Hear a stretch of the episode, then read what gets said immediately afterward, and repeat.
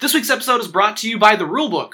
When you absolutely positively cannot know what's going on or what to do in any given situation, make sure to turn to the NHL Rulebook for all your extreme confusion needs. Sakic fakes it, takes it, scores!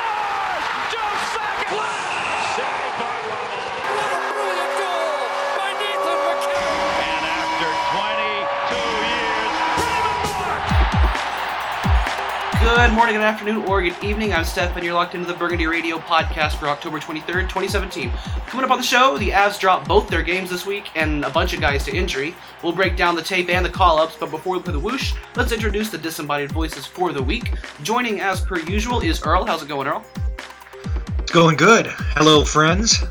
And back again is Tiger Vixen. How are you, Jackie? Hello, I'm good. And first time, long time joining the show today is Runo. Hey, Runo. How you doing? I'm well myself. All the way back on Tuesday, Avs fall 4 1 to the Nashville Predators. We wanted to know how the team would respond after their loss to Dallas the previous weekend, and the answer turned out to be they would not. They would not respond whatsoever. The game was sloppy, but even through one.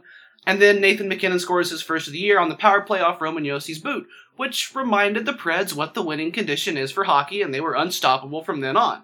This is a trash game by the Avs, no question about it. And then on Thursday, Colorado dropped their first home loss of the season, 4 3 to the St. Louis Blues. It was one of the weirdest games I've watched this team play in years. The shot counter, uh, the shot counter? What's a, what's a shot counter? The shot counter in the second period was 17 to 14, not total, just the period. Carter Hutton decided he was unstoppable goaltending force, and his own defense- defenseman decided to make things fair by riding his back all the way to the faceoff dot, which allowed Blake Comeau to score. Alexander Kerfoot, Kerfoot also got on the board twice. I cannot say the name Kerfoot; it's impossible for me. Um, one of those goals was off a magic bullshit bounce off a joint in the boards. And then, of course, there was that reviewed goal, which the NHL has since admitted they improperly ruled on, and we'll get to that. But we can we focus on the rest of the game first? Um, Colorado outshot the Blues 41 to 28. Kerfoot had a three-point night. Two of the goals Bernier allowed were extremely high-danger rush chances that were off the far post and in. On the other end of the ice, they just got goalied. I mean, with a couple of millimeters here and there, the Avs could have won this game and instead got killed by fans. Tell me why, because I'm not nearly so down on that performance as everyone else. I mean, I thought they played a pretty good game as far as overall. There are obviously a couple players that did not play a good game, and, and we found out about that later. But uh, given that they were basically playing with nine forwards for the second half of the game, um, they really generated a lot of chances. Uh, they took advantage of some really goofy plays, and um, you know they should have had a point. The NHL admits they were wrong, so I mean it, it was a pretty even game. I, I, I was a fan. I think it was maybe how it unfolded because they scored first and then they let it. I think it was three goals within the span of. Wasn't it? Wasn't it like three goals within a span of five or six minutes, something like that, or at least two of them were. It's just kind of one of those floodgates things that I think a lot of people felt like the game was over before they actually came back and technically tied it. Not really, but technically. Well, the shot counter is nice at 41 to 28, but the problem was for the first half of the first period and the first half of the second period, there was no Avalanche offense. They had literally zero shot attempts in the first nine minutes of the second period. And then, right when you think they're finally getting their feet under them, that's when the two goals inside of a minute of each other came. And from there, it just kind of feels like there's no hope. Yeah, it, I mean, if you look at the push pull chart from Natural Stat Trick, it, you know, you, you see the Avs start to gain a little momentum, and then something happens, and it starts to peter away, and then it starts falling away like off a cliff, and then a goal or two goals happen. Um, I mean, the thing I really didn't like was Mikko's play right off the bat in the second period. Um, Yeah. know, that- that that to me was right on the par with Blake Comeau passing it back on the breakaway last year. I mean, it's just that was just an open invitation to shoot it, and you know he basically passes it back, and it gets tipped out of the zone, and it's in the back of the Avs net a second later. And Yeah. deep hurting. And yeah, and that just sort of you know that tied the game at one, and I, I- I think that kind of influenced a lot of the way the second period went. It was it was perfect contrast too because Stastny comes in on the two on one, rips the shot and beats Bernier right after Mikko passed on the shot and ended Yeah. up causing the turnover. I mean, from the exact same place on the opposite end of the ice too. Yeah. Just, you're just looking at that like, "Ugh." And I'm going to throw an honorary scratch at Rycroft for his breakdown of that play, which was like, look how good the defensive play was. yeah. Well, the, the two guys were wide open on the other side. Obviously not. if the puck if the puck had made it over there, it would have looked wonderful. But yeah, I broke it down in my video a little bit too, and the problem was Rantanen pulled up way too early. Like if he had driven deeper into the zone, Pietrangelo would have had to come down, and that could have opened up the third man pass. But he pulled up barely at the top of the circle, so Yeah, that was key. I mean, where he where he pulled up instead of going down to at least the dot and trying that. Um, I don't know. I mean, you know, there's a million ways that that play could have gone better. Just not don't do what he did, and it would have been fine. yeah, worst case scenario. and I think that kind of leads into something that we've at least I've noticed is just they never shoot the puck, and I know a lot of it's perception, and it never seems like players shoot the puck enough, but it just seems like that is one of the Avalanche fundamental issues is nobody wants to shoot it. Everyone wants to make the pass.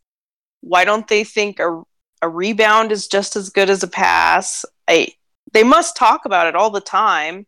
And Bednar wants this attack mentality. Why won't they shoot the puck? What is it? Can, can they fix it? Is it a mentality thing? Is it a they're they're just impressed with the pretty goals they make? What do you guys think it is? Well, I mean, I, I think part of it is how difficult it is to score in the NHL. I mean, it's you know, if a goalie's looking right at you, he's probably got a really good chance of saving it. If you can get it cross ice through where the defensemen are and get someone in the back door, it's a it's a guaranteed goal. But it's you know, it's just I I, I think when they're weighing that decision, they're they're they're weighing the pass way too much as far as chances of success. And I swear this, actually just shooting it. this team has never heard of a pass off the pads either. I mean, they either shoot high, trying to get one through a glove, and it ends up either getting caught or getting chested or rimming around the boards, or they try to pass it through a defender who's just like, okay, well, I'm doing my job, so that's not coming through. I mean, Yeah. you, you shoot it low and far side to get a pass off the pads. Twenty, at least twenty nine teams do this, maybe thirty. Yeah, really if it looks like the goalie is set up and has a good chance of saving where you are, you know, shoot low. Um, I, I was interested today actually in the Rampage game. I saw Duncan shoot low, and it looked like it was on purpose. And it's like obviously someone's been telling the guys to shoot lower because you know the defensemen on the Rampage have been, you know, they're they're pretty famous, just like the Avs guys are for for shooting it high into the outside and having it self rim out. Yeah, it, it really feels like that top line of MacKinnon and Rantanen at least haven't quite figured out what their roles are supposed to be. Because MacKinnon, if you look at his stats, he's on pace for something like a hundred less shots than he had last year. And I know that's a small sample size, but still, you would expect more shots from him. So it seems like he's thinking that Rantanen is going to be the shooter on that line, and then you have Rantanen also constantly looking to pass, and that's how you get Sven Andrighetto as one of the top scorers on the Avalanche. I mean, and, and it's not terrible having Sven doing that because he's got a really good shot too, and and you know he's been scoring, so that's nice. But you know everybody needs to shoot. You just can't say like, well, he's he's hot, let's just get it to him. I mean, that's that's sort of a Patrick Roy mentality to my mind. And we like the pretty goals. It's it's nice when it works, but just seems like they never go for those dirty goals. Like how how many times do you see them all pouncing on a rebound? It, is it because there's never a rebound, or is it because it's it's hard to get somebody to go to the front of the net? It just seems like they kind of have one style of offense, and if they can't play that style, they don't know what to do.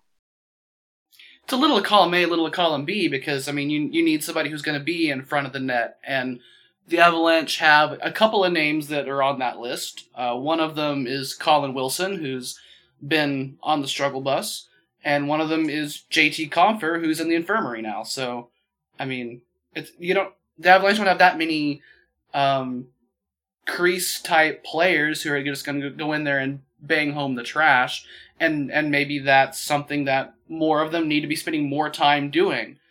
Um, I know that um, that Duchene has scored a lot of his goals just by kind of being in the crease type area, not necessarily in the uh, in the Sean Avery spot, but in the crease type area, and just looking for something to send back home on the way back out. Well, Kerfoot's goal on the power play was like that. He was basically cleaning up something that was dirty on the. Uh, Well, crease. initially it was Compher though. He was the one right in Yeah. front. Right. It was a the secondary rebound that the uh, that was able to, to actually get through with Kerfoot. There's the name. Holy crap! I was, I was like sitting there yelling at myself in my head. Don't say Mikko. That's not the right name. I think Kerfoot had a goal like that in preseason. It might have been one of those games that nobody was allowed to watch, but um, he had another one of those where he he used his hands right there, right right by the net, and I think he like flipped it over the goalie. So, we need more of that. yeah. I mean, who do we? Who else do we put there? I mean, the the obvious name for for me at least is Landeskog. Um, that, Yeah, that- definitely. people want to name Rantanen for that because of his size. I'm not convinced he's that kind of a player yet. I think it's do it, something it's they. not his. Yeah, he can do it, but it's not his. That, that's not his forte. I think going going to the net and going for rebounds is something they all can do. I don't Right. I don't think it's just um, reserved for the guys that play a heavier game, things like that. I, maybe that's the problem is they all don't think that they're the ones that go for the rebounds. Right, and when you I'm look at too good Kerfoot, you don't have to be parked in front of there necessarily. Like you can cut in when you see a shot's coming, you crash the net. How many did uh, Nick Holden score just by doing that on the power play? By seeing that there's someone about to shoot from the other side and then crashing down and grabbing that rebound. Exactly. So a little more of that. And shoot the puck more too. Yeah, quit quit passing backward. It's enough. I mean, they I had 41 say- shots in that game, though. The power play did look good too. The Oh my power God, play power play the was bright spot for sure. Yes. And and as we look at that game, as we look at then like how it came in waves, how the team would have just like black holes of suck there for a few minutes at a time. I mean, it, when when you go in and look at the push push pull chart that Earl referenced, it's really just like a couple of shifts here and there. Like there would be two shifts where they gave up seven or eight shots, and then nothing would happen, and then there'd be another shift where they gave up four or five, and it's just like in these spurts. There's a couple of moments where the Avalanche get stuck in their zone and give up several shots at once. And then I don't know if they're just like not effectively moving the puck all the way out to the other side of the ice, if they're tired and having to dump and change or what, but it's it's not a, like a consistent, you know, giving up shot after shot after shot. It's like barrage and then rest for a minute, and then there's another barrage a couple minutes later when you, you just didn't create anything in the middle there. So I don't know what to think about that, but it is a thing. Definitely need to look at puck control in the defensive zone for sure. The number of turnovers or failed clears we have is through the roof this year. Yeah, uh, there's there's been some, and it, I, I hate to single out lines, but there might be a line or two that aren't doing their, their best job in the defensive zone so far. Go on. Yeah, who might you be speaking of? I, I was gonna. I'll just save this for the scratch category. um, I wanted to go back and reference the power play though because it really did look fantastic. The Blues in their first power play, the one that Kerfoot scored on, um, they had seven scoring chances, seven shot attempts, and all seven hit the net. Um, Oh, if only. and that's yeah, and, and that's just unheard of. I mean, it's like you know, three shot attempts is a pretty good power play. So And they mixed up the personnel on it too, Yeah. which I think helped. I, I just think it was just getting stagnant, and they put Compher and Kerfoot on that on the that unit, and I think that really helped just give it some freshness, and I think that helped the puck movement a lot. Yeah, you have to wonder if Ray Bennett just said, "All right, look, I, I know this team really well, and, and give me the guys that I want for, for tonight, and we'll see how it goes." And it went.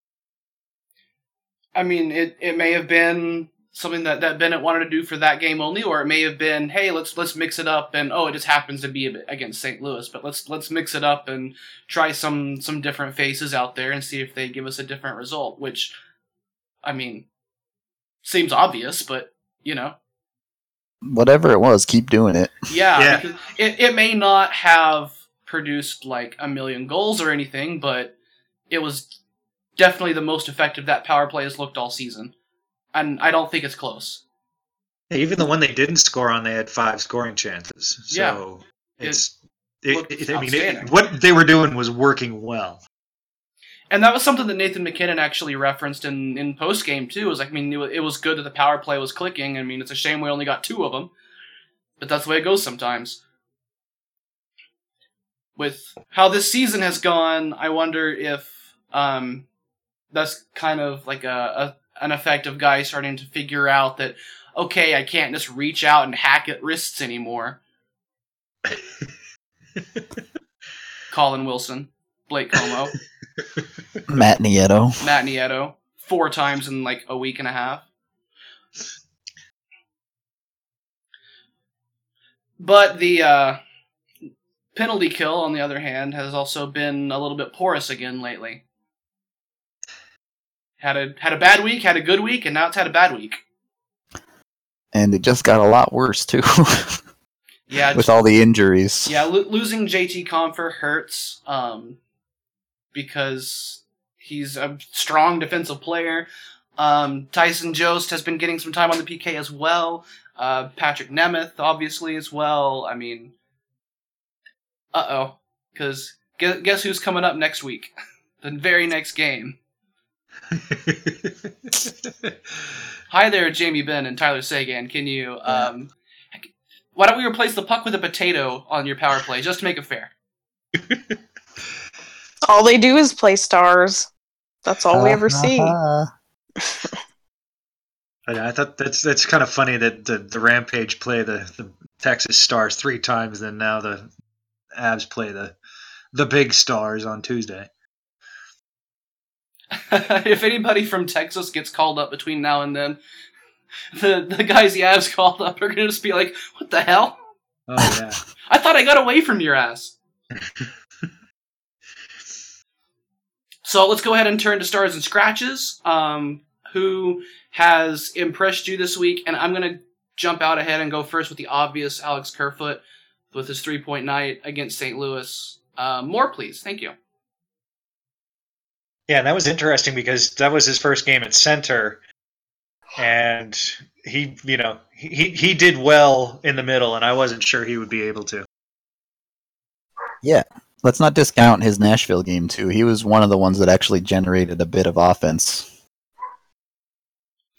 Yeah, he's been one of my favorites since camp, really. So it- it was nice to see him get get on the scoreboard that actually counted. I'm still a little bit salty that he should have another goal and assist, but uh, but he was yeah he was really good in in that game. And even though it was kind of a gift when Hutton completely vacated his net, um, I think they made a good point on the broadcast that he had he turned his stick to the backhand like he knew he was going to have to shoot it that way.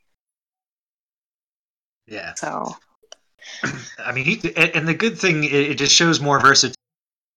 Um, you know, I I think until we get sort of 20, 40, 60 games into his career, we're really not going to sure, you know, who he is and, and how long he's going to stick around. But it's just the more you see of Kerfoot, you're just like, this guy is is definitely an NHLer in my eyes right now. I mean, it's you know, you, you just can't believe this is a free agent that the Avs somehow recruited this summer and he steps right into the lineup and looks fantastic. I mean, th- this kind of stuff never happens to the Avs. He's got three goals and two assists for five points in his first eight NHL games, and um, obviously one of them was a bit of a bit of a gimme, a bit of an act of God, and we'll take it. because it definitely replaced one that he should have had instead. Yeah, hard work made that goal too. You know. Yeah. Hard work and a crazy little corner in the boards. Yep. AKA calculated. Um, so who else do we want to have on the on the good list this week? It's like Tyson Barrie. I know. Um, I know a lot of people have been pleased with his play so far. Um, you know, other than maybe one one mistake he made the other week back. I think it was on the penalty kill. He didn't he didn't tie up the guy in front. He's he's been pretty solid defensively. He's moved the puck well. I, I don't know offhand how many points he has, but but it's one of the I know he's up there with the other bigger names. Um, he's probably maybe would you guys say been the most consistent defenseman on the Avs so far this year? yeah, I would think say so. Yeah. Yeah, I, I think what we're seeing now is he's finally sort of integrated himself into Nolan Pratt's defense, and Nolan Pratt has sort of figured out what he has to do to make Tyson successful, and, and sort of that relationship being good and solid now has has really made Tyson um, very consistent and productive again. You know, he, he really had a down year last year, but you know, we we know what he's capable of offensively. So it's you know, I, I think the people that are still sort of down on Barrie saying, "Oh, he can't play defense," oh, he's you know, he's not that great of a scorer or whatever. You're just like, you know, look at these games. Look what he's been doing in, in the Avs start to the season. I mean, he's he's really playing fantastically. And he's finally in a position to succeed. He doesn't have to play with Holden on his left side. He doesn't have to play with a rookie on his left side. He had Nemeth on his left side, a very defensively responsible player. Of course, we'll see where that is now with how Nemeth is doing, but that was a really good spot for him to be in and just do his thing. And that was going to be my next question: is how much would you attribute that? I would maybe not success, but comfortability to playing with Nemeth, who he doesn't have. He has just over hundred NHL games experience. So it's not like we're talking about a, a, a veteran here, you know, and, and more the, the way you typically think of one. But but he has been a very solid partner for Barrie. That's funny that all three of us were going to make like the exact same point at the same time. um, but I mean, it, it's been kind of cool to watch how those two work really well together. Um, when when Nemeth is on his game, he obviously has his brain fart moments where he just kind of disconnects and watches. We've we've seen that a couple of times as well. Um, so you you can see where some of the frustration with that player in Dallas may have been, but when he is, you know, in, when he's engaged in the play and when he's able to play his game with Tyson Barrie, they they've worked together well. They've really um, accentuated each other's strengths very well, and they've been um, the numbers back it up dramatically that they have typically been running away the best Avalanche pairing. Yeah, I mean Barrie plays a ton of minutes, not only with Nemeth but with you know with basically everyone else too. Um, his numbers with Bigras are okay. I, I think the game that Nemeth missed, um, Barrie, I, I think Bigras did a, a, fair job with that, even though the, the game didn't go that great. Um, you know, he's he's played with Barberio a bunch. He's you know he's usually in about the 23 minute category, and so he ends up playing with just about everybody. And and I you know I, I think his ability to play with everybody um, is is also something that that makes his start impressive. He, he's not about to kill penalties regularly, unless I mean if he is, you're there's a reason that you don't want that to be happening.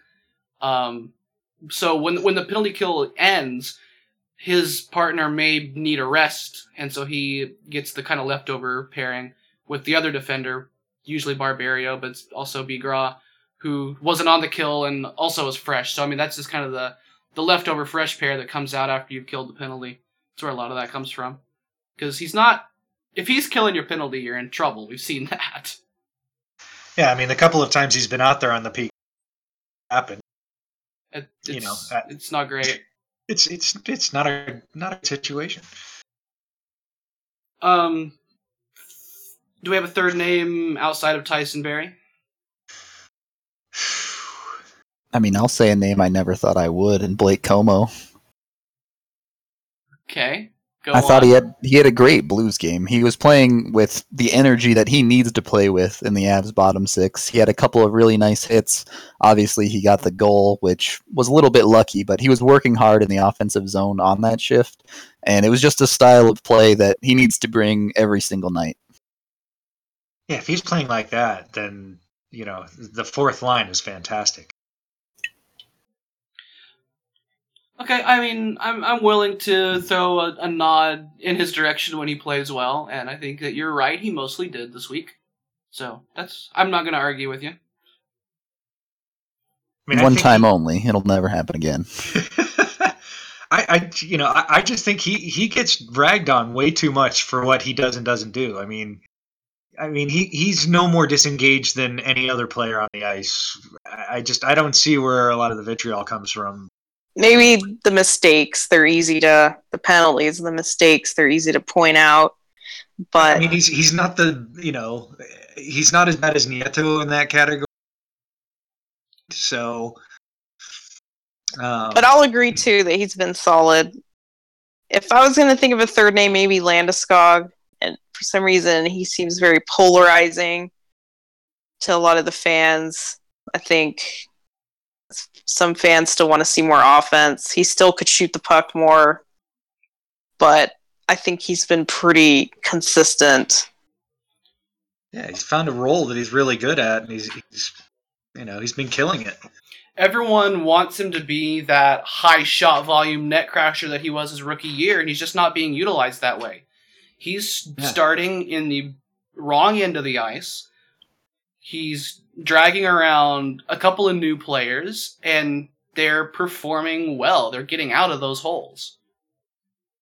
Like this is not the same kind of hockey that Gabe Landeskog has been asked to play for the rest of his like for the entire duration of his career. This is different. This is very much hey, good luck, and he's doing okay.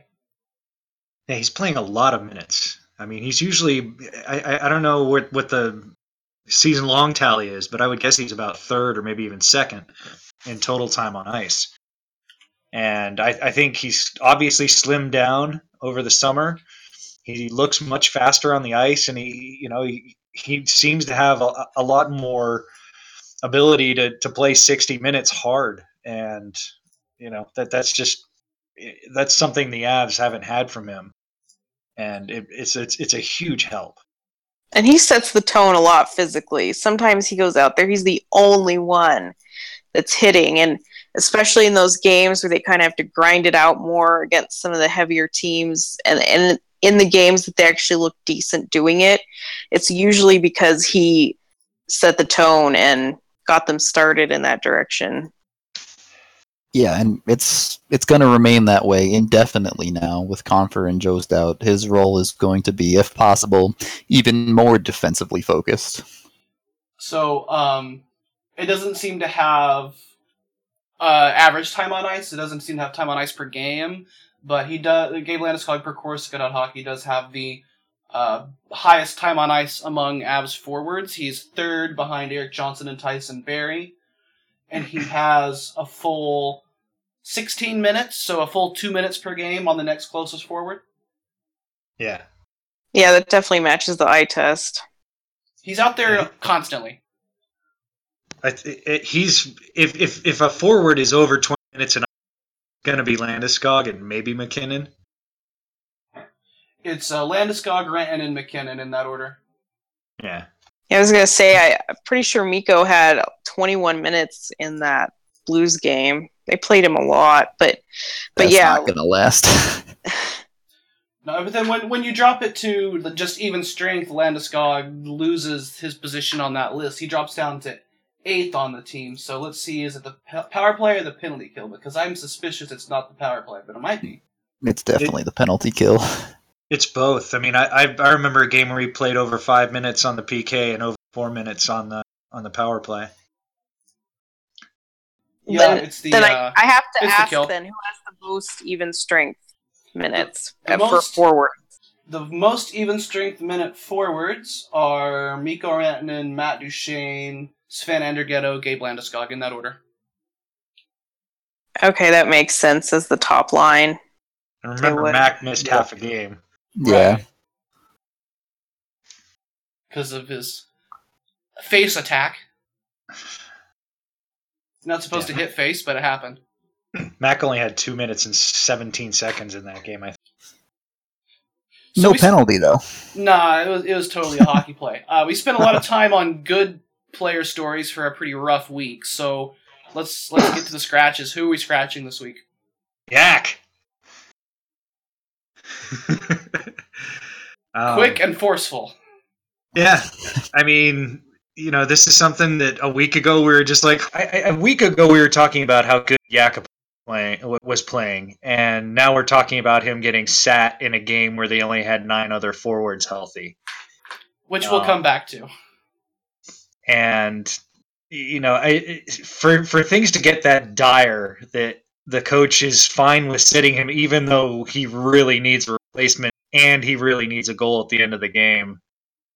Um, you know, that, that just sort of says how much um, Bednar was trying to give a message to, to Nail about you just can't play like this. Well, how how do you expect him to respond, and how do you want him to respond? Everyone, not just you- Earl. Without knowing exactly what JB is is wanting him to do that he's not. Like I can see the floating and the soft clears and soft passes and and you know things like that, but you know with, without knowing exactly what the coach i- i- without knowing the message he's trying to get across, it's tough to say. Yeah, I was I was gonna say that I can understand why Bednar felt that way about his performance, but it wasn't something that we were all noticing him making a bunch of really stupid mistakes or really stupid plays. Like people have been complaining about Mikko most of the time, do make doing all the dumb stuff, and he goes out there and he plays 21 minutes, and then Yakupov maybe didn't have the greatest game, but then he he pretty much sat for at least half the game. I th- think it was done early in the second period. So um, I think in the Nashville game, I think if, if I'm remembering correctly, his Corsi was just awful. What was he at like 21% or something horrifying like that? Yeah, he was worst on the team. It was actually 15 point something. And for as bad as maybe Mikko has looked, his percentages have been pretty decent. I'm sure there's a game or two in there that were bad, but some of the games where people say, "Oh my God, Mikko looks like crap," and his percentages were fairly decent. So, so yeah, I agree with Earl. It's a little hard to say what exactly he needs to do, other than obviously just play better, without knowing what exactly the issue was. Well, I Well- think it's it's it wasn't something that happened in that game. I mean, that was part of it. But this is something I've been noticing for the last few games. It's just um, he's just a little weak and soft in the defensive zone and in the neutral zone, and and I think his his time on ice has been going down because of that. And I think you know I, I think Bednar's been telling him, look, you know, you you just got to be better at doing these things, and and and we'll be fine. And he just isn't. And, And- And and maybe it's going f- for the fancy stuff too. If you're going to get on someone for overpassing, maybe trying to make a cute play too much, I, I could look in his direction. right. Yeah, and the problem there is Yak can't really move up and down the lineup very well. The Avs' quote unquote third line is their shutdown line. You can't put Yak on that line. If you put him on the fourth line, he's not going to be able to produce and do the things you want him to do as an offensive forward. So now he's kind of stuck as be good enough to play in the top six, or you find yourself on the bench. Yeah. No, I think that's definitely part of it because I I mean, honestly, the way that Duchene's line is used is about the only way. Um, and you're gone, and you're back. yeah, but no, I, I just don't think that you can use Yak in any other way but the way that that Bednar and the staff have been using Duchene's line. Right. And that gets back to kind of my Grigorenko concern. I know he's not Grigorenko; it's a different, different type of player, but it's just it is going to be the the at what point is is his role and how you can use him. It's just you know he has talent, you know that he has that offensive ability, but if you can't put him in that role, then what are you going to do? And it was obviously it was great when they were winning and everything looked wonderful and now maybe we're starting to see a concern and I don't know. I don't know if he can hold that spot the whole time. The production's been nice and I don't think they're going to give up on it that fast, but it's definitely a concern.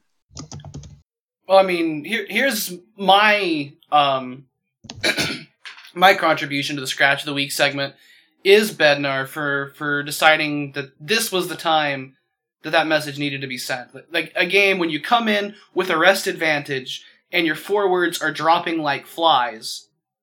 That this is the time you need to take another one out of the game on purpose so that you're even more tired and your rest advantage against the other team just completely melts away. And you need to score at the end of the game, and you aren't able to do so. And you need your offensive players out there. If you want to send this message, you scratch them against against Dallas on Tuesday. That that's where I come down on it. If you want to send this message, I think you make this make a healthy scratch in the next game. The, I wholeheartedly agree with that. You made your lineup you know, it's your bed, lie in it. If Yak gets the goal at the end, great. If he struggles, then you can scratch him later. But this is your top six, and you have to try and make it work at least. I guess I just want to know what it was in particular that he did so bad that he sat on the bench for pretty much close to 40 minutes of game time. And and I don't know, maybe did he say something? Did was it something that he was in particular told not to do when he did it?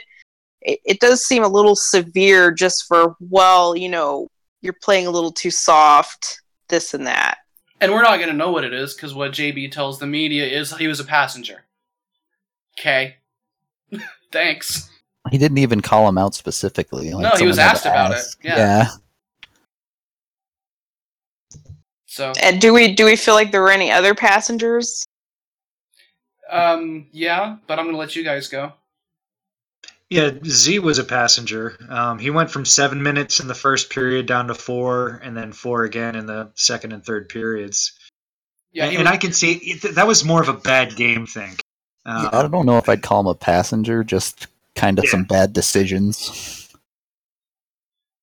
I think I mean, he rebounded okay by the end of the game. Yeah, because he was in on that play that, that didn't score it's just hard to to know what it's hard to know. It's hard to know exactly what Bednar means by by passengers sometimes because obviously the team had enough fire to stru- to to you know charge back and tie the game ish. like where where are all these passengers at? What what does a passenger look like to you? It's obvious last season when no one's doing anything when everyone's watching the puck and just kind of go, oh, well, we're down by three goals now. Oh, well. Like, right. It's the effort question, which I yeah. think gets thrown out way too much that, oh, these guys aren't giving effort and, and this and that. And it's like, I haven't felt like effort has been a problem this year. No, and, I mean, is is passengers the new start the game on time? I think passengers is more sort of um, I, I, think it's more sort of how you're playing inside of the system and inside with your line mates. Because I think that's what Yakupov's problem is, is just um, his puck decisions in the defensive zone.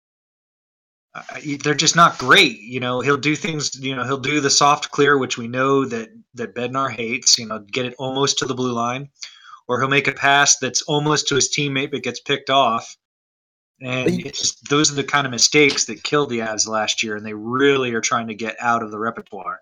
The problem is you can say the same thing about MacKinnon this year. He's yeah. had some terrible defensive clears and passes, totally. but he's Nathan MacKinnon, so they're not going to sit him. Yeah. and and you know, Mikko's done a lot of that too. Yeah.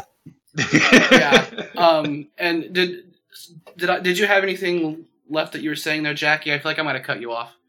Oh, I I have a couple more names that I could mention, but no on the not on the passenger. Okay. If you're ready for two more, I, I'm gonna split my scratch if you if okay. you want me to go there. Go for it. I'll say I hate to make it game specific, but we only had two games this week. I'm splitting it between Erik Johnson and Duchene for I'll the Nashville game. scratch. EJ was pretty bad in that the whole game and and he's been a little bit too up and down this season. When he's great, the the team plays really well, but they cannot have him play how he did in that Nashville game and expect to win. And then for me, just Duchene and Duchene's been very good this whole season, but him airmailing that puck over the glass, that's what started the the collapse in that game was it, they were in he had Kerfoot just a couple feet in front of him haha no pun intended and and just threw it over the glass. Like who does that?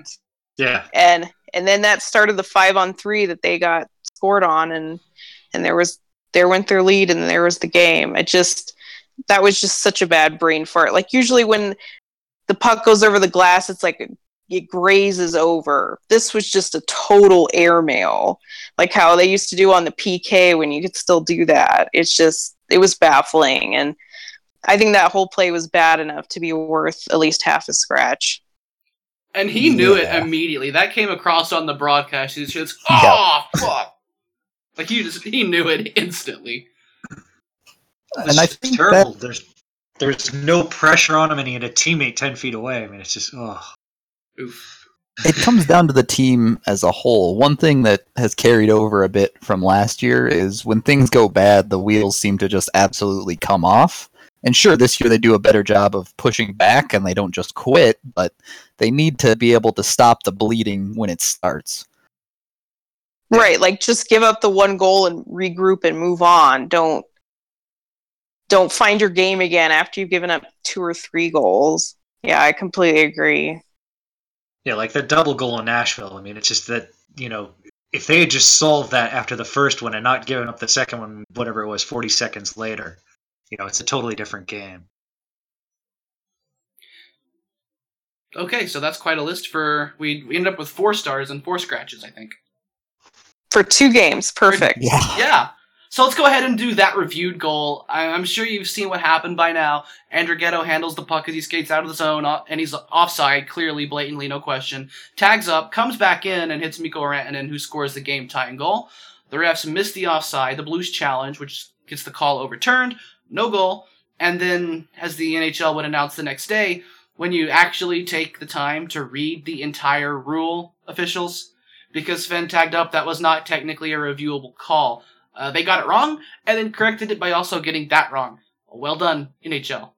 Um, I think goal reviews are hopelessly broken right now. and I think the reason for that specific part of that rule is yes, he was technically offside, but the point of offside is to keep you from getting an unfair advantage. And when you bring the puck back out, you've erased your advantage. So, how And I've broken is seen the- this? I've seen the point made that well, they got screwed out of the goal, but the play shouldn't have been allowed to continue because it was touched offside initially. But how many times does that happen in a game where there is an offside, but it isn't blown dead? You know, I think it's looking at it too finely that the game isn't perfect all across it. And then something about they weren't playing well enough to deserve a goal. I think that's kind of crap because you go, I mean, that would have tied the game. How could you say they weren't playing well enough? Because they would have earned the tie, and who knows what would have happened at that point. And even getting it to overtime after how they looked at a certain part of that game would have, I think, would have felt a lot better. Um, and then then there's the question about now you have unlimited offside challenges if you're willing to take a penalty. That was another issue in this where the Blues had already lost, had already challenged and lost. So if they hadn't changed the rule, then they wouldn't have even had a challenge to challenge this, which doesn't make sense that there's different rules for different penalties and different challenges. Then that kind of gets into what are you trying to do here? So there's like three separate issues with this whole thing. Yeah, I, I take pretty big offense to that last one because it was pretty clear that the Avs did not know that the Blues could challenge again. And if you're the NHL and you haven't even told the big heads of each team that this is how it works now, what are you doing? Well, they have. They've they've put out the press release. I remember reading about They- it.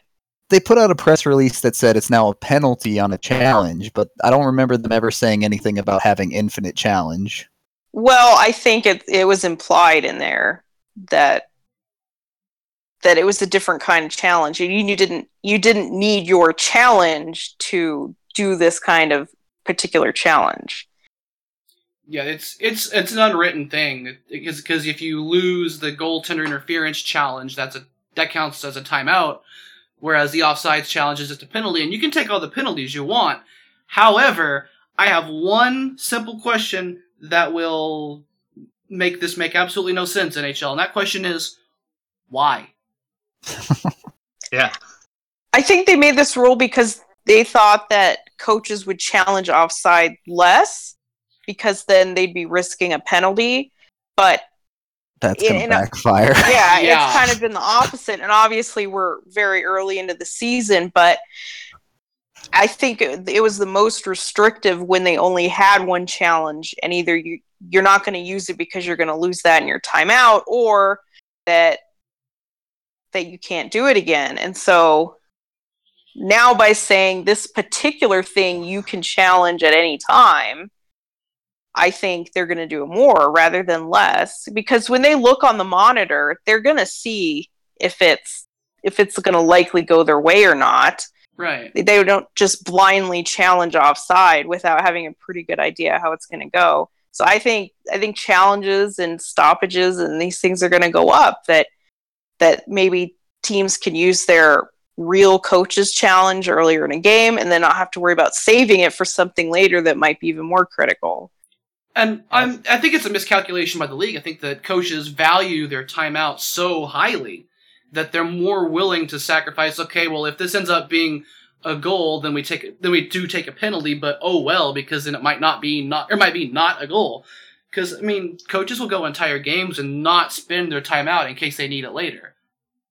Okay, but you can't. All right, how about this though? You can't use a timeout after icing anymore. I would be in favor of that. That- No, that's you- a you thing. can't. That's the rule do that now. Yeah. Is it? So they don't care about losing their timeout anymore. So right then, how valuable is your, is your timeout other than to use it how an actual timeout was supposed to be used, is to talk to your team and et cetera, et cetera, Right. or to use it for a challenge. But what can they even challenge at this point other than goaltender interference? I mean, what? The whole mess in itself. Right. What else can they really challenge? I'm sure there are other things. I just can't think off the top of my head because It's just what like Doesn't happen. you can challenge whether a goal actually. I don't think you can. I think that's automatically Yeah, don't they initiated look by at that Toronto. now? Really, Yeah. I, Which, let's be real, how does Toronto not know the rule book if they're reviewing plays? That's I can understand maybe the refs, but Well, Toronto then there's should know. Toronto reviewing, and then there's just what they review themselves. It it is a whole mess because it seems like there's no standard. There's different situations for different things. We don't even know what they're reviewing. We don't even know. We're not sure how they look at goals and things like that. It just seems like this whole thing's gotten away from them. well, just it, it, uh, the broader issue here is that it's confusing for fans, and I think everybody who left the Pepsi Center after that game was just sort of like, "What you know? What did I just see here? You know, my team probably should have had a point at least." And sending the the fans home like that is is terrible. So Right, that's- That's a failure. You don't want that deciding a game. Yeah, I mean, nobody nobody wants a game decided on something an official decides. Well, Well- it- that and you just don't want to complicate the game so that it's it's incomprehensible to your average knucklehead in the stands. Um, the problem kind of comes down to there's this whole big unwritten rule about how when you're writing the rules for the refs to enforce, you want the refs to use as little judgment as possible. But in cases where it comes down to a challenge, if you're Matt Duchene and you're 15 feet off sides, it's pretty clear to see that that shouldn't be a good goal. But if in this case Andrighetto comes back on sides and then scores a goal, why can't we let the refs be able to like use context and say, okay, in this case, it didn't really affect the play? because they Yeah, shouldn't have to. it- it's it's in the rule that him coming back on side and mean it meant that it didn't really affect the play. It's codified in the rule. But th- when you bring up all these weird case rules, you get these stupid rulings like this, where a rule is designed to make it so you can't go offsides five minutes ago, but then it can be used awkwardly in a situation like this. Yeah. Yeah, it's the obsession with being right. And in theory, I think people would agree. Yeah, you want the game right. You want the the correct winner to be the winner and this and that. But it's it's impossible to devise a system and rules just so everything is exactly right. And here we have a case where they even reviewed it and it still wasn't right. Yeah, I mean it's I, I hate review. I, I don't- think anything other than when in the net or not should be reviewable. Um, It- it was pretty much as bad as last year when that game against Chicago didn't count and nobody cared because it was the LOL Avs. Like, who cares if they get a goal or not? But that they reviewed it, it was clearly offside and it didn't matter. Well, again, Yeah. it comes down to stupidly written rules with all these little cases, like, oh, well, he had possession, but he technically wasn't touching it, or whatever. You just the rule book either needs to be enforced to a T by the letter, or it needs to be rewritten. or I, I mean, my point of view on this is is the game happens fast. It's it- it's refed fast, and that's just the way it is. And I'd I'd rather have subjective calls like this. I, I think over a season they balance out. I just I, I don't see the need for bringing in reviews and delays and, and confusing the issues like this because I think it it was it was a it was an answer in search of a problem. Um, you know, and nobody wants the seventh game of the Stanley Cup decided by that, but it's just I don't think in your day to day games you need this stuff. Yeah, it's like the judgment call stuff. Like in baseball, nobody ever wants review on balls and strikes. Yeah. Because that would just, they know that that would just ruin the game. And, Yep. and it- review for things like the puck crossing the line and things like that, that abs- absolutely should be reviewed. But these things now that should be more judgment calls like goalie, goalie interference, even offside. I mean, I guess basically what we're getting to is offside is a judgment call It is. and and they should leave it that as such. Or They replace them all should. with robots. Well, it's just it, it. I mean, offside has always been like that because it's not all called just exactly to the letter. I mean, I see plays that are offside all the time, and everybody does, and it's just it didn't affect much of what was going on. So it just you know they let it slide, and I, I'm fine with that. I, I just don't see micromanaging the game like this to be a positive thing.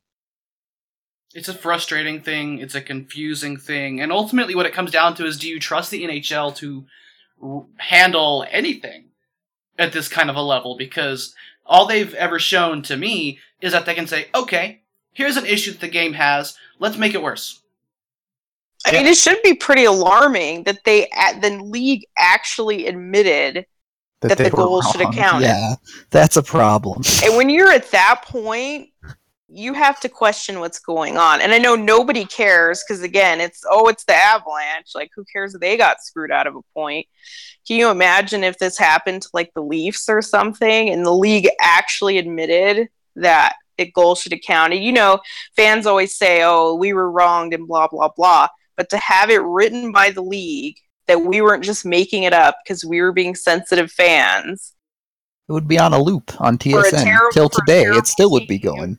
Right, exactly. If, if Toronto lost out on winning the division by one standings point, that would be on infinite loop on TSN in April. Yeah. Right, and and I think everyone should be alarmed that that the league actually had to put out a statement about it. So, I mean, they couldn't ignore it.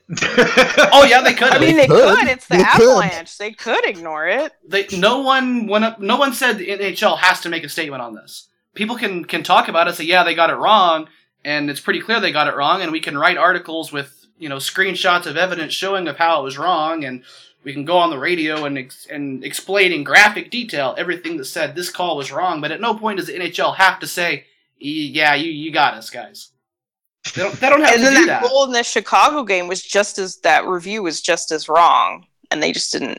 No, well, I mean that was ignored that one. It was Chicago, so it, it was Yeah. Chicago who may have playoff implications versus Colorado, so who cares? And that's a problem in and of itself. It yeah, but I mean, what what this comes down to is, I mean, does it make you feel any better that, that the NHL announced, hey, we got that wrong? It does because then then nobody can just say, you know, you're being sensitive, you know, this or that. It, it is nice to say and to be validated. We know, just like you wrote up that article, I'm sure it felt good to know that somebody said, "Yeah, you are right." Well, Yep. could you imagine if we come 20 games later in the season, extremely similar play happens against the Avalanche, they challenge, and they actually get it right that time? We'd lose our minds. But but does it feel good if if the league puts out ten of these statements, you know, a week? Yeah, we were wrong on this one. We were wrong on that one. I mean, yeah, ultimately it doesn't mean anything. We didn't even get the goal. I would have been happy with just getting the goal because you know we need goals so badly. I'd even take a virtual goal, not a. And I know that they can't give a standings point and things like that, but it would have been nice. Maybe they could have awarded the goal. But but anyway, back to the point. Yeah, it doesn't mean anything that the league said, oops, or whatever. But in this case, to actually be validated, I think is important. Does it mean anything going forward? Probably not, because nobody really cares that much. They're not going to change anything. But I just think for us anyway that noticed it and felt like, hey, we got screwed here. It's nice that the league said you're right, at least. I- uh, Right. as someone who who wrote you know extensively about that i don't feel like i needed the validation but i do like that the statement came out simply because now the officials have no excuse to get that wrong ever again the nhl can't put out a statement like hey we screwed up this game without there definitely being another statement being sent out to all the officials like hey you have to understand this rule Yeah, and they and I'm sure they will know it now in in in the reviews in the future. So I guess that's something. You're right. Maybe the officials will will pay more attention and they know that this is the rule now. So maybe it will help some team down the line. I guess that's true too. That that it was pointed out by the league that they're going to have to notice. Let me take a different tack here. Let's pretend that the goal was counted, that the Blues challenged, and were awarded a penalty because the challenge challengeable or successful or whatever, and the Avs scored on the ensuing power play and won the game. Um, how would you feel? I would feel kind of like this. but but seriously, looking back on it, I mean, it's I I just you know maybe I'm just too much of a sport or whatever. I just I'd feel kind of hollow about it because. Oh.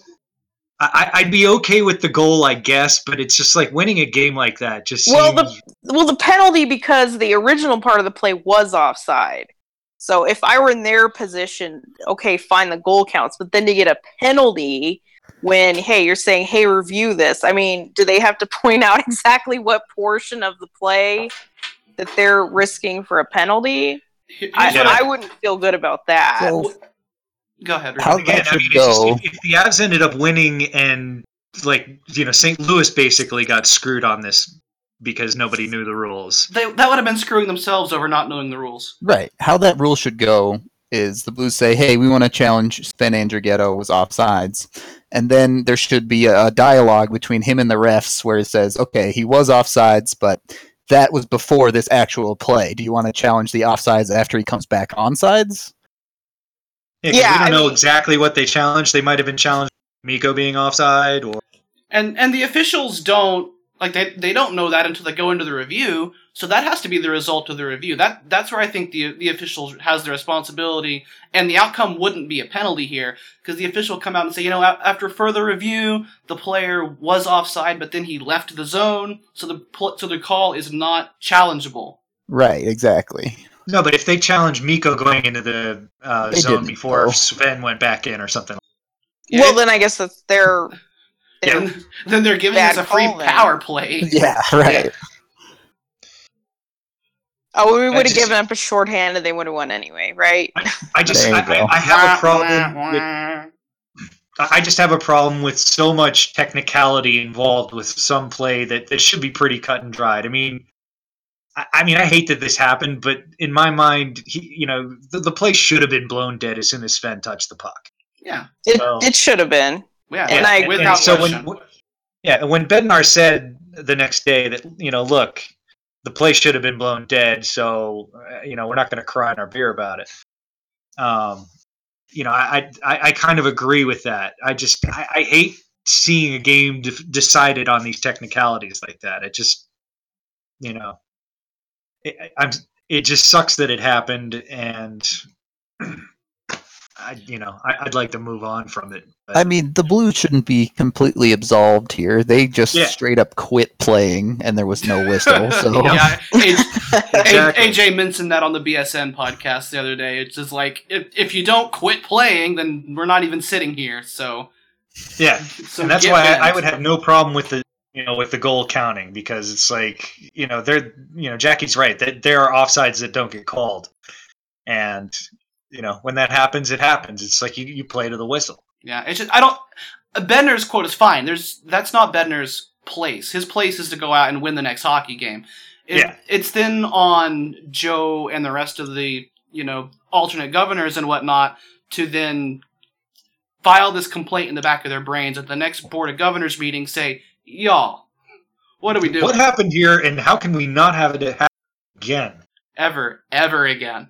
Yeah, Yeah, it'll it'll take the Leafs getting jobbed or something for, for it to come come up at the next meeting. But well, I mean, I doesn't think help. any any governor if that sees that, can, can meet to it, then then they're okay. Yeah, it ended mean- up being a bigger deal than I expected it to be, league wide What? for sure. I think it compounded a little bit too for Avs fans, especially because we've already had like four or five other questionable goal calls slash challenges in eight games this year. So yeah, Right, and and it's not like that's just been Colorado either. There have been wacky reviews all over the place. I mean the Kerfoot goal that didn't count that was just bullshit. yeah, that was So Yeah, I, so I agree. Yeah, it's just it's not like this one weird thing happened in one game. It it does seem like it's happening at least like every other game where there's some really bizarre review. Yeah, and we really need to move on from this. So I'm just gonna dr- I'm, I'm gonna drop one last little section here of of my thoughts on it, which is there should be no review which doesn't involve Toronto. That way, there's no way that the official just doesn't get the rule right. this rule Yeah. supposedly involved Toronto though, and And Toronto got it wrong too. Well, then then holy crap, pals. Um, Yeah, no, no So- more mini iPads at ice level. Yeah. I'll agree with that one. Good Yeah. lord. Yep. Those are disgusting. Um, it's it's just a real shame that that happened to Mikko Rantanen, who's been, you know, he- he's been kind of an object of both praise and scorn, and rightfully so on both ends. I'm really struggling with him. He's weak on the puck. He's knocked off of it fairly easily. He's playing with no confidence, as evidenced by his refusal to shoot open shots if a pass is also possible. And at the same time, he's tied for the team points lead with seven in eight games, along with Tyson Barrie and Matt Duchene. Five of those are even primary points. But when you break it down, only one of those points, which is a primary assist, is at even strength. It's a lot of power play stuff. So how do we feel about the season Mikko Rantanen is having? Because apart from having seven points in eight games, which is kind of like a big apart from, like, not good, man. Yeah, I mean, I you know, I, don't want to say notorious slow starter and give that as an excuse. Um, I I just I don't know what's up. He, he's just not playing an assertive game out there, and he really needs to be. But he's putting up points, and how? You know, Yeah, if we if we're 20 games into the season and he has 16 assists, I'll be feeling a whole lot better if he keeps up this pace. But defensively and whenever he has the puck, not pretty. For me, I'm probably not quite as bothered as as you guys are, and I would say for me, I would tie him with Nathan MacKinnon because I think a lot of the same issues are are the ones that MacKinnon is having as well, and them together. So that's not to say that I don't agree that that there's soft plays happening and and Mikko passing up shots, which is just, just baffling. But I think as far as like as a whole and how much they could be doing, especially at even strength, I think is kind of the duo of them. And it's the same problem. Yeah, I mean, and, and if you dig deeper into what they do out there, they're matched up against the top line every night, and they do pretty well. So even if they they draw, you know, even if they don't score, but the other top line doesn't score either, you know, that helps the team more than you would think by looking at the scoreboard. So there's value in that. Uh, maybe that's just something, you know, they're working through you know, being a, a, sort of shutdown line as well as being dependent on to score a lot of points. And that's just something that, you know, down the line they'll be better at. But, you know, I think I think it's a valid concern that that Mikko only has one even strength point, right? Is it a concern that MacKinnon, the only goal he scored bounced off somebody else's foot? For sure. I think it's less of a concern because I, I, at this point in his career, I think it's pretty clear that we need to not rely on Nathan MacKinnon to be a goal scorer. He should add goals here and there, but his his game comes from his assist totals. He's not going to be someone who puts in a million goals for you. He should score some, but with the amount that I expect Nathan MacKinnon to score at this point, him going eight games to get one, that's going to happen. The thing hmm. is, I think MacKinnon should be the type of guy who gets a lot of pad pass assists. Yes, yes, yes, yes, He has yes. not been shooting the puck enough to get those. Yeah. That's a more valid concern for me too. Well, MacKinnon's goal scoring in general, I think part of it for me is do they even have the offense to support a 30, 40 goal scorer? I'd say no.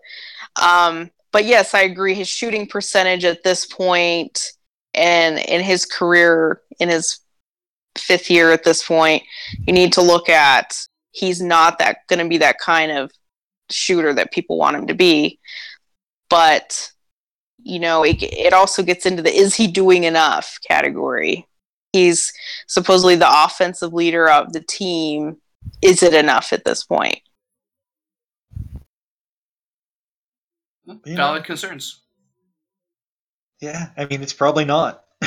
um, but I, you know, I, I think the way that, that the team is set up, it's kind of scoring by committee, and that's sort of made such that injuries won't decimate the team like they did last year. So if they you lose one or two guys, you're not going to be in big trouble.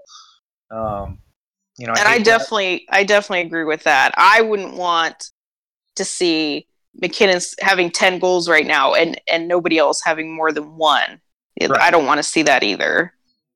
Yeah, it's just if you lose the guy that scored ten goals, I mean you're fucked. So, um, I, I I like seeing the way that they have three lines that can produce when necessary. Um, and and that that kind of sucks if you want to root for a guy to get 70, 80 points. It's not going to happen. Um, but I think if they can get the whole team into the two twenties, you know, then I'm all for it.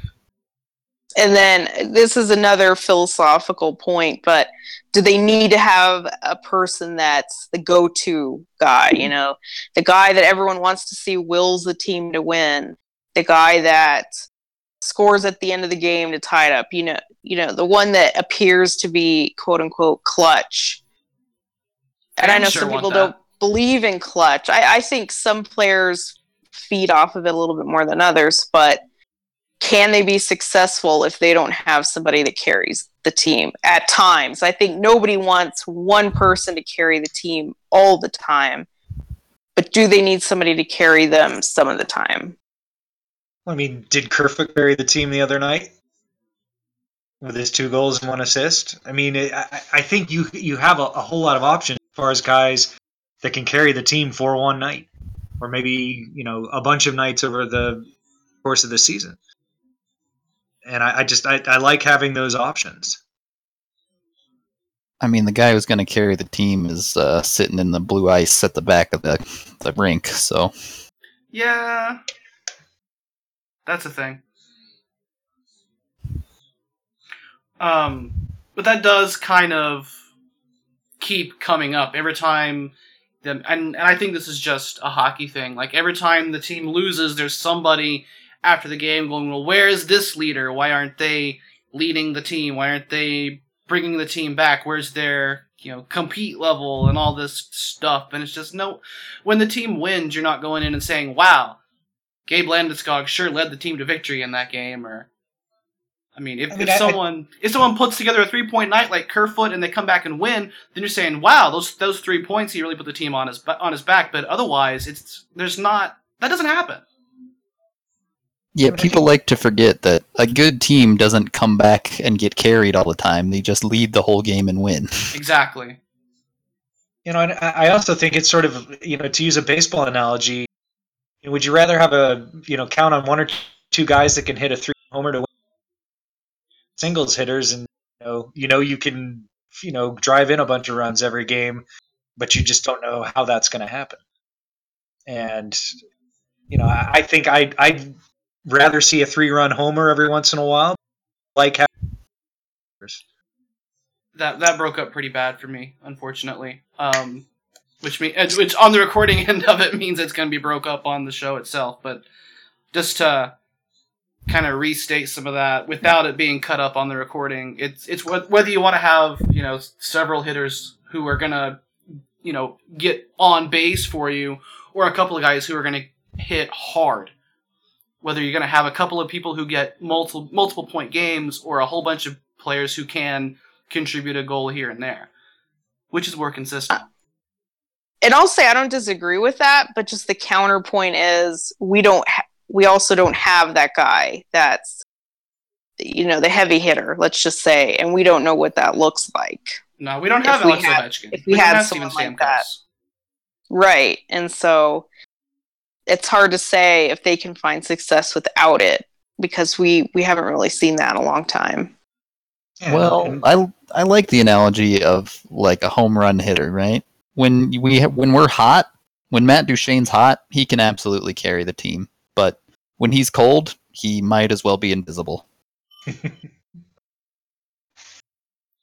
Slumping at the plate kind of works the same way. Yeah, exactly. When you're not hitting the ball and everything's going wrong, you're just not producing. But when you are hitting the ball, you're carrying the team. It's one or the other. There is no middle ground with those type of players. Right. And everyone slumps now and again, so re- overly relying on one of those guys means that your team is going to slump now and again. Yep. Ta-da. But we kind of expect the Avs to slump more often than not. I mean, like all of us came in in unison a- across the fandom to be like, sure, there's an outside chance of something wild happening, but this team's not going to make the playoffs, right? Like, Yeah. Right. so why is everyone losing their minds? They're going to win three in a row, then they're going to lose three in a row. It happens. Because it's hope and it's when they win three in a row, people like to hope. People people still like to believe that that it's possible. I guess I guess you know there's logic and there's what you want. Yeah, so I, I can Well- believe it. it's it's a little bit recency bias. If we started off the season losing three in a row and th- or and then won three in a row now, I think people would be pretty happy with where we're at at four and four. But because we lost the last three, everyone's saying it's the end of days. That's Yeah. probably true. and I think and I think the PTSD from last season, you just don't know. Is this the cliff? Well, that I think the injuries are what triggered that. yeah, I'm I'm Yeah. trying to drag us to Randy's question, um, which is with, with most of us accepting the playoffs aren't going to happen. Does missing the playoffs benefit the Avs, or would wait, would making the playoffs help them more?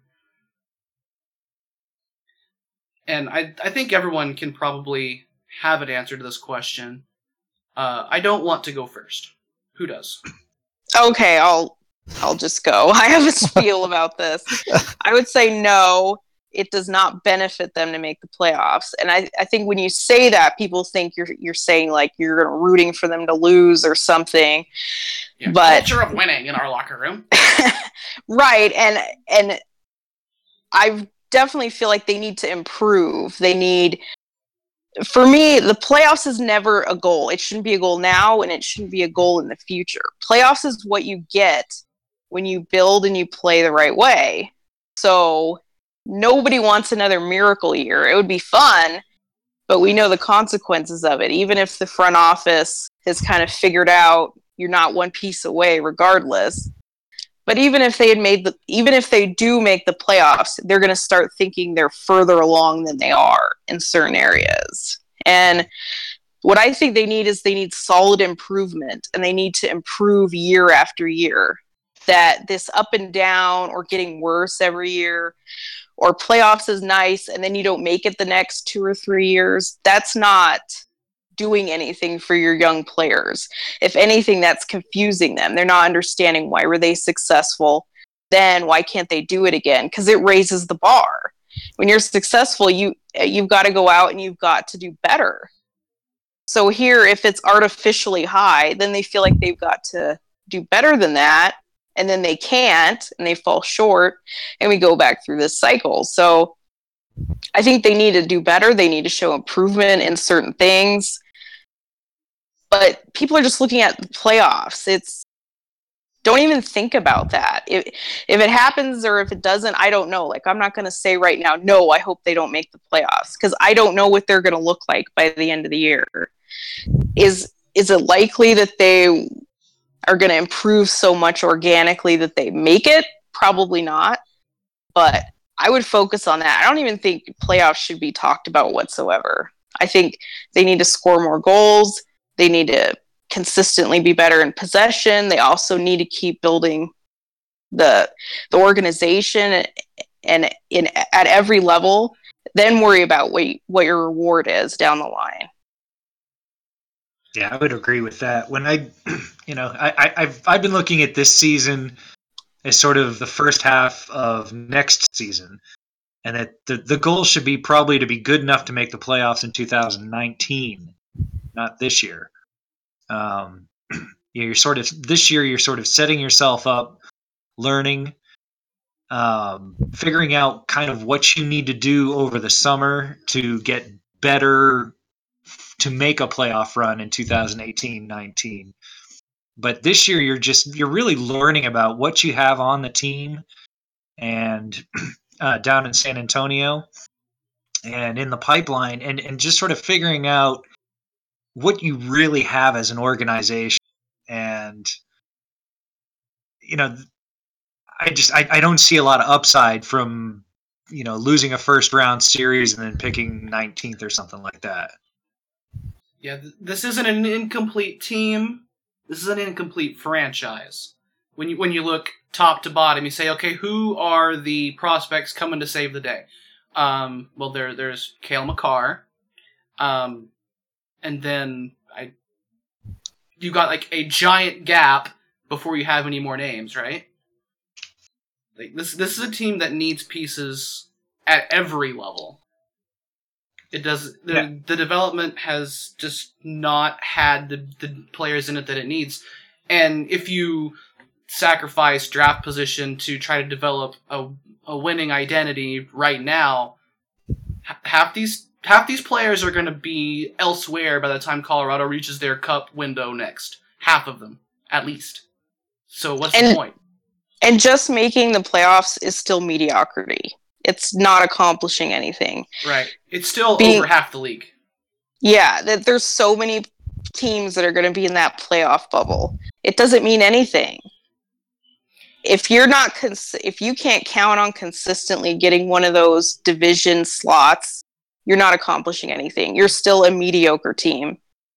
So to to piggyback off of Earl's statement just a little bit, I think we overuse as fans and hockey media especially overuse the idea of an, a team having an identity. But this is a season for the Avalanche to figure out what their identity is. We usually say this team doesn't have an identity when what we really mean is this team sucks. Um, but but we watched Colorado last season and we had no idea what at any point what they were trying to do.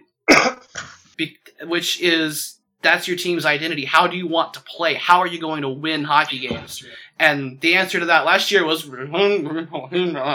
so. well we're not so I, I think this year is about figuring out who are you, how do you win, and then we still are going to need those extra pieces to, to join to try to make a real run at it, as Earl said for the eighteen nineteen season. I, I'm a little bit more on the fence than you guys, I think. From an organizational standpoint, absolutely. We need high draft picks. We need to fill out our prospect pool. But for the young players, especially like Compher and Jost, these guys who are supposedly super character guys, have all the intangibles as well as the NHL skill. I think it does matter a little bit, not necessarily to make the playoffs, but you need to compete. We can't just get completely tanked again, or else everyone's going to be super down. No one's going to know what they can do to fix it. Oh, I completely agree. They need to have improvement, and and for the guys, they need to feel like they're accomplishing something. Yeah, no, I mean the worst thing would be for them to just tank it again. And if you're just looking at it, draft pick perspective. That's what some people want. And as much as I even value the draft picks, I don't want that. You know, I, I want to see improvement, something that they can be proud of, something that they can accomplish.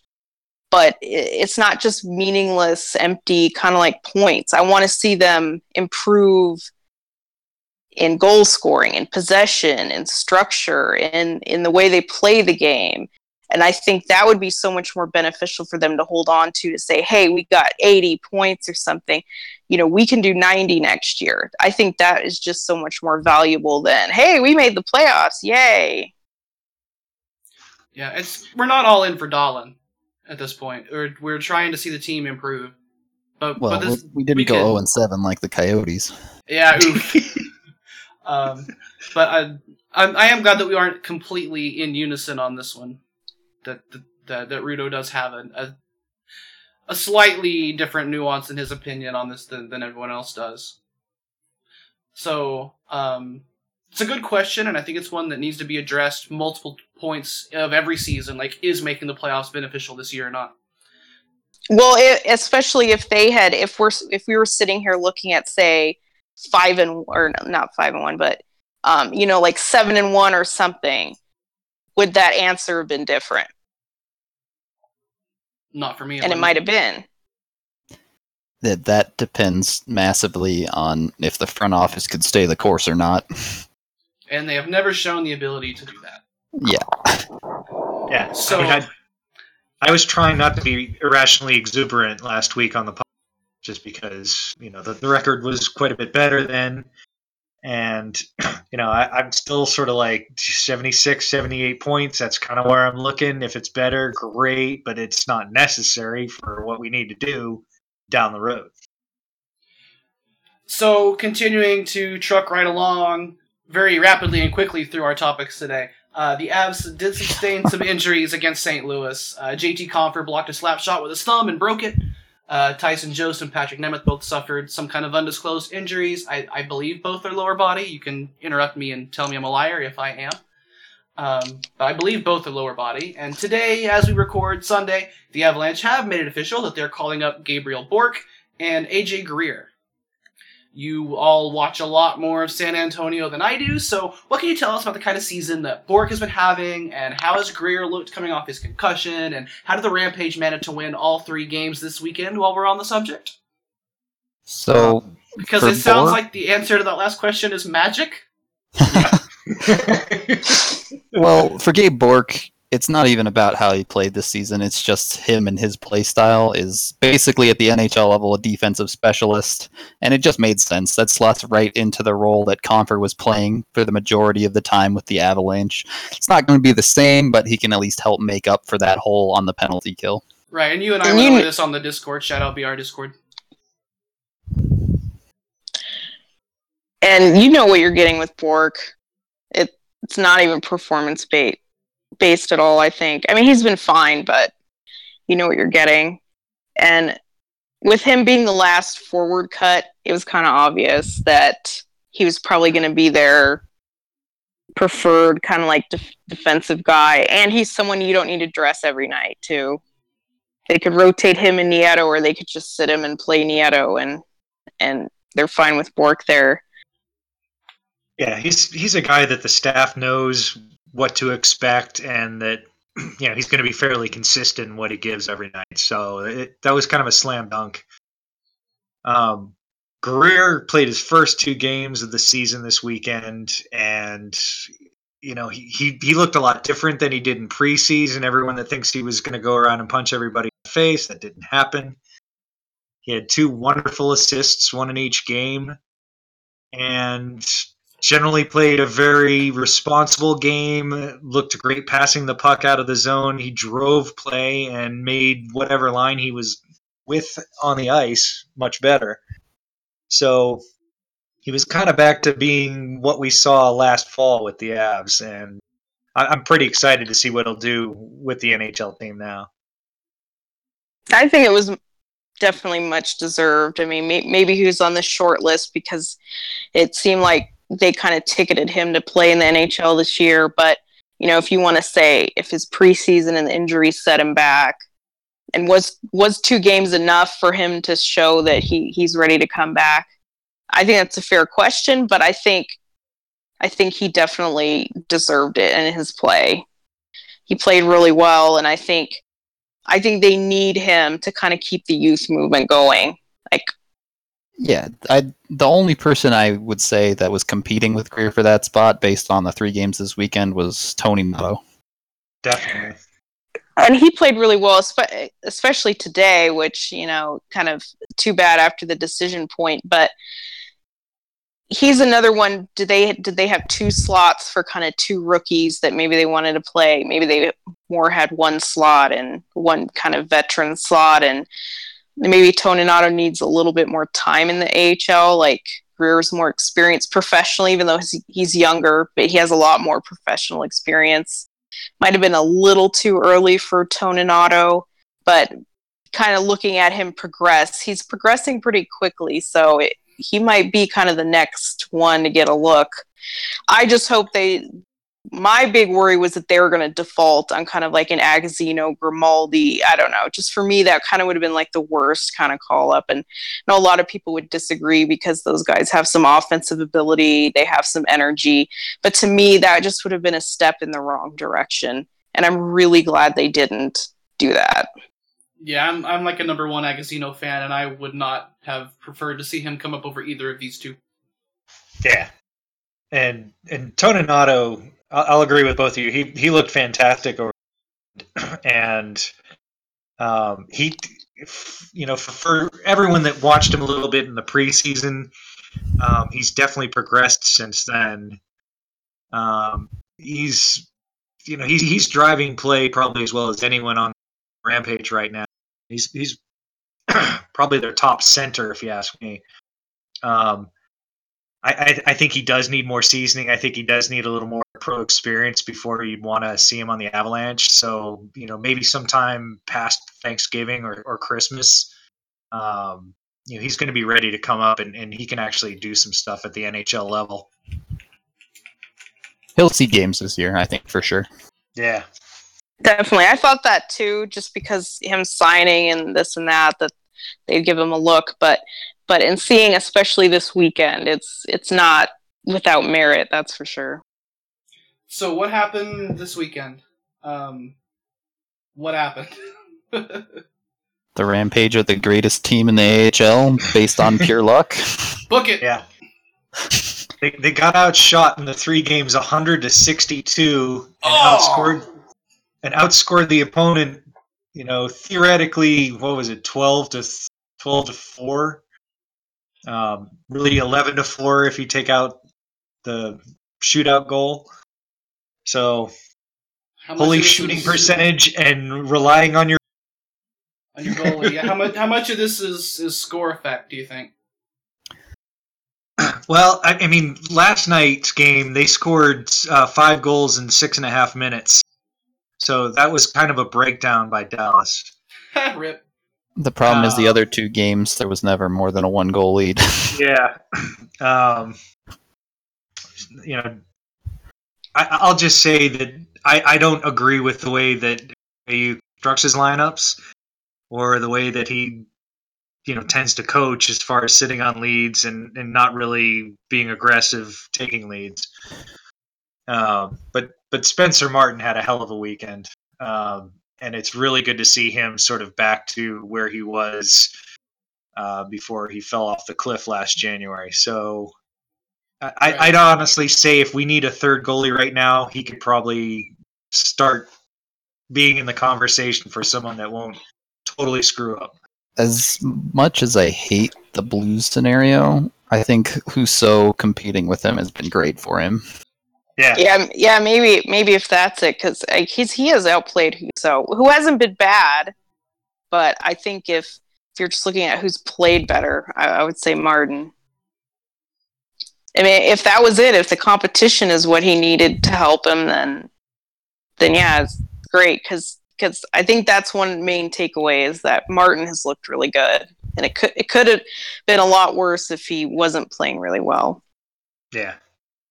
And I also want to go back to what Earl said about the lineup. I think people that maybe don't follow or watch the Rampage might not quite understand how large of a storyline this is. And maybe those who think that that you go down and you get top minutes if you're a prospect and you put on the first line because you're better than the other bums down there. And it doesn't work that way.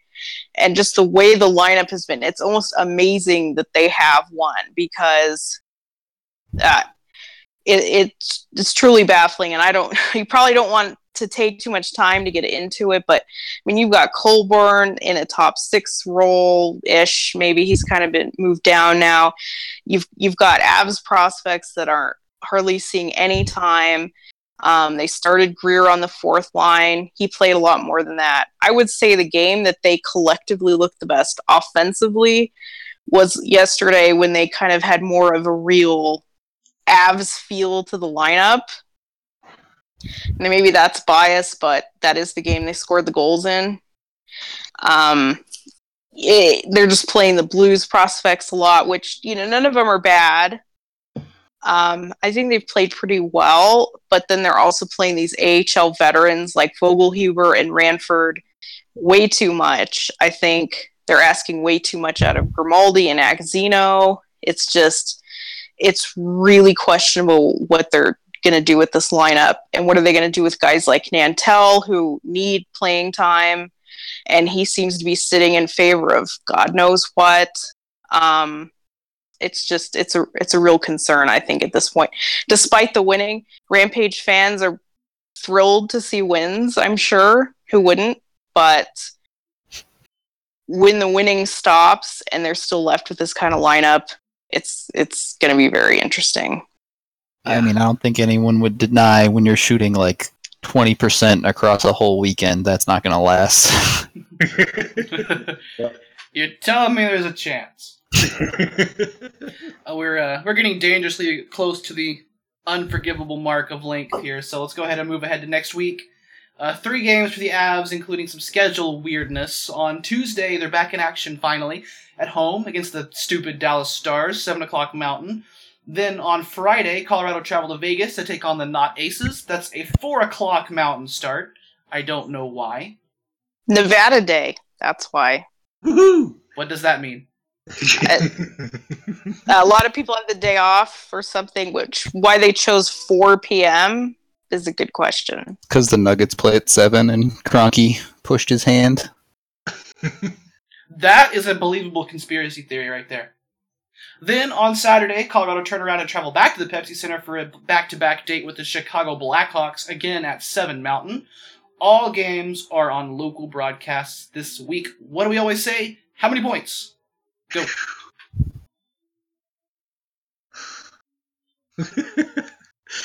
Ugh.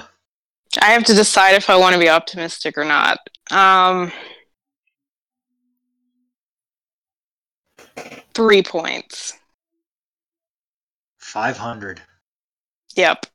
So you I'm gonna go decided to neither be optimistic nor not be optimistic. exactly. I yeah. I- Okay. Well, to break it down, that Dallas game almost feels like a must-win, which is ridiculous to say for this point of the year and for this team. But getting into losing four in a row, it's into icky territory. They kind of need to win at home. Need to stop the losing streak. I'm, I needed a title for this episode. Thank you. awesome. I finally got a title. Um, and then the back to back, I always feel like the back to backs tend to split. they haven't looked good against Vegas. I know they won that last preseason game, but something about the way Vegas plays, I just does not seem to suit the Avs. And I think they're going to lose that one and then go back to back, come home and beat the Blackhawks like they always do when the Blackhawks think this is just a LOL game. And and I think that's what's going to happen. So that Dallas one for me is the one that's real up in the air. So I'll say that's the one they're going to get get like a loser point in or something like that. I should also point out that that the back to back precedes yet another four day break. Ugh. And they will have, I think, three more four day breaks before the end of November. Well, Pink Sweden. yeah, one one of them is before Sweden and one of them is after Sweden, so that's part of it. But yeah, so they they play back to back and then they're they're off for a long time again. So anyway, that's the way I see I see the week. The real swing game is the Dallas game. I'm going six points. Book it. I think I I think Dallas has been winning way too much. I think Vegas has been winning way too much, and or you know we got their number. Okay. I'm gonna go with five points. Uh, we're gonna take Dallas to OT and lose. Then Vegas' starting goalie right now is Oscar Dansk. So oh, That's true. That's true. The- but you know, we lost to Carter Hutton, so Th- th- that hasn't- and that hasn't mattered for Vegas either. Like they won their last game starting Malcolm Subban. and then Subban got hurt in that game. Yeah. and he's going to be out for a while if you all haven't heard. And then Varley's gonna do Varley things against Chicago. Yep. Yeah, That's, that's uh, a book it. That's a book it. That, that's I a cool story for Malcolm Subban, by the way, who's a guy who's like basically no one gave a real NHL chance to because he's just so small. But that's a cool story for him to be up in the NHL winning games, whether it's through magic bullshit or not. And then it lasted a week. Yeah, that Dreams part's not so cool. But hey, don't let your dreams be dreams. And then I am going to come down on the four points of the spectrum. So I'm on the lower half of us somehow by picking two wins out of three. Yeah, I guess I'm the pessimist this week. Zero points incoming. Yeah, zero points is definitely incoming. No, I, it's it'll be four this week. Which four? Dallas because fuck you. And hate Dallas a tremendous amount. And Vegas because they have they, they can't live like this forever and there's gonna be games here and there where it just doesn't work. So this will be that that lucky game for us against them. Uh I, I don't I don't know if the Chicago number having curse is still gonna be a thing anymore. That's that's been too spooky for too long. So I'm calling Chicago's a loss, but Dallas and Vegas, thumbs up. One of them may take Those- overtime. I don't know. I don't care. And those thumbs up. those spooky ones tend to be in Chicago, but I'll I'll believe for this one. Well, the Pepsi Center is a lot like the United Center these days. So Yeah. Everybody come out to that to that game and shout the Blackhawks fans down, please. Thank you. This is not their house. No matter what they think. Um so we have taken up entirely too much of your time with this show. Thank you very much for tuning in. Thank you to Earl Rudo and Jackie for giving me a huge chunk of their Sunday evening. Um, you can always catch the latest episodes of the show at burgundy-rainbow.com or on SoundCloud at soundcloud.com slash burgundyrainbow or or burgundy or slash burgundy radio. That is soundcloud.com slash burgundy radio. If you go to burgundy rainbow, you're going to be confused by the nothing that you find. Or you can go to mixcloud.com slash burgundy radio or follow us on iTunes or in your favorite RSS catcher. Um, you can always catch the show on Twitter at Burgundy Radio, where I don't necessarily tweet too much, but you can definitely reach me there, and I will be able to get your question or comment or whatever much more easily than basically anywhere else. Or you can join the Burgundy Radio, Burgundy Rainbow Discord, which you can find linked to on the home page. Three games this week. Earl thinks that means three wins, so we're going to keep our heads up and keep our eyes open and see if that happens.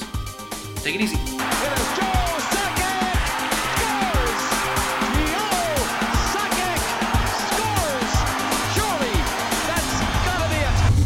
the thing is, this is like centuries ahead of what what they do on AHL Live. oh, Jesus. My friends and I used to sell We're talk out. This is Dan Weiss via Top the Ice of the Jessica Redfield press box. The fact that we got any audio at all is a miracle half the time. yeah, no kidding. but not replay. That's N- Never.